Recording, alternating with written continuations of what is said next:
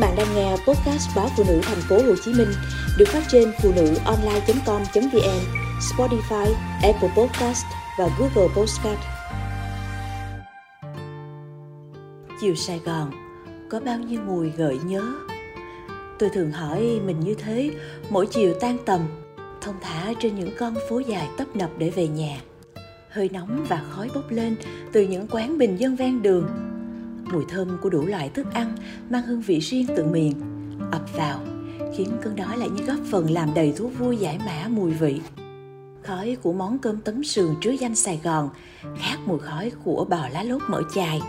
Lại càng khác với mùi khói người ta nướng thịt và nem, để cho ra món bún thịt nướng đậm vị, đặc trưng phương Nam.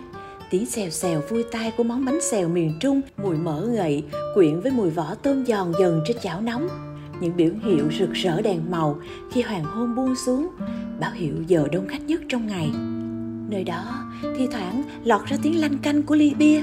Ly trà đá cùng vào nhau, tiếng ý ới gọi món khiến thức ăn bày ra trên những chiếc bàn xa khuất kia như hiện hiện trước mắt.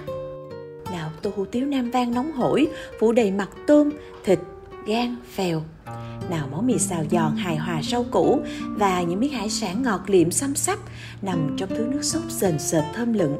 Những khuôn mặt bình thản cúi xuống bàn ăn, có đĩa rau thơm, đĩa giá trụng và mùi nước dùng đặc trưng thoáng bay ra đường. Đủ để đầu lưỡi người ta như cảm nhận được vị đậm đà của tô phở đầy đặn, nhiều thịt và giá. Thoáng qua cửa kính sáng trưng, những bàn tay thoăn thoắt cuộn chiếc bánh tráng dẻo dai. Thêm vào đó là những rau xanh, những khoanh thịt giò món bánh tráng phơi xương đặc biệt của vùng đất Tây Ninh khiến ta nghe như có mùi thơm thoang thoảng của chén mắm nêm, dậy hương khóm bầm và ớt hiểm. Đâu đó, mùi mắm rút đặc trưng miền sông Hương xứ Huế đang liêu siêu cùng những cọng xạ dậy lên hương vị của món bún bò Huế đi vào lòng du khách.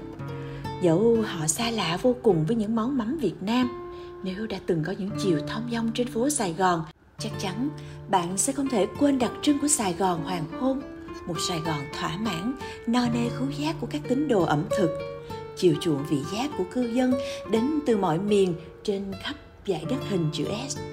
Để rồi, dù chỉ ghé qua hay lưu lại mà thành người Sài Gòn.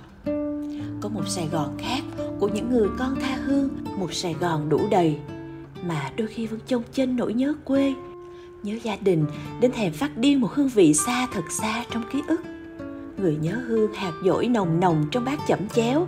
Khi rung rung đũa, gắp đọt su su non. Kẻ nhớ vị đậm sệt và mùi nồng gắt của món mắm mực mang hơi gió biển quảng ngãi. Khi vội vàng chuẩn bị vài ba quả trứng tráng với dĩa đậu phộng, kèm túi bánh tráng lúc buổi muộn nhỡ chợ chiều. Lại có người đem cái bếp ga đơn ra hiên. Cố nướng miếng khô cá sặc, sao cho thơm, cho mềm, cho tươm mỡ vừa phải, để trộn với miếng xoài tượng làm món gỏi miền Tây. Trong tôi cũng có những chiều Sài Gòn quay quắt nhớ, thiếu thốn đến mức tuổi thân dù hàng quán ẩm thực xung quanh luôn đủ đầy và tiện lợi.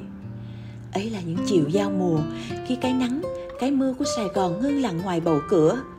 Cái cảm giác của lúc lên đèn, dọn bữa cơm chiều, bỗng nhói nhói những gương mặt, giọng nói người thân ruột thịt bên mình đó, không còn là món ăn, mà là cả một quãng đời vô tình mình bỏ quên đâu đó. Một trong số các món ăn cứ trở đi trở lại trong ký ức của tôi là mắm tôm đặc chân tóp mỡ. Ngộ lắm, dạo khắp các chợ nội đô và hệ thống siêu thị sài gòn, khó mà kiếm ra thứ mắm đặc dẻo quánh, nồng mùi biển đặc trưng, nhưng hương và vị lại rất riêng này. Để có thành phẩm mắm tôm đặc ngon, người ta ướp vào tép muối và rượu xay hoặc giả nhuyễn rồi ủ trong vải sành kín miệng, phơi nắng cho tép lên men. Khi mắm tôm ủ đủ độ, mùi thơm và màu sắc đã đượm, người ta phơi nắng hoặc sấy nhẹ cho mắm khô lại từ từ. Những ngày đời sống còn khó khăn, mắm tôm đặc là cứu tinh cho rất nhiều gia đình khi giáp hạt. Lúc thực phẩm khan hiếm, gia đình tôi ngày ấy cũng vậy. Vào những chiều đông lạnh cắt da cắt thịt, thì hương vị của món ăn dân dã ấy lại có sức quyến rũ lạ kỳ. Mẹ tôi trẻ dăm củ hành tím phi thơm trong vài thìa mỡ heo, rồi bỏ vào đó cục mắm đặc cỡ đầy lòng bàn tay. Sự biến chuyển kỳ diệu của mùi mắm sống chuyển sang chín, quyện trong mùi mỡ hành, mùi hạt tiêu và hành lá sắc nhỏ, khiến lũ trẻ con đang đói ngấu phải nuốt nước miếng ừng ực nồi canh rau tập tàn bòn ngoài vườn cũng được mẹ nấu với thứ mắm tôm đặc ấy. Nhưng mùi vị khác hẳn, mắm sống, mẹ hòa vào bát nước nhỏ, chắc lấy nước trong và bỏ cặn.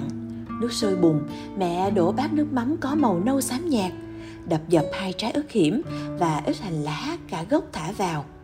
Đợi sôi bùng lên lần nữa, mẹ trút đám ngọn rau non và đảo qua đảo lại vài lần rồi nhắc xuống cha ra vườn, vươn tay hái vài trái khế ương ương, ngắt vài trái ớt hiểm, vài đọt húng quế, rồi rửa qua ở nơi bể nước mưa đầu hồi.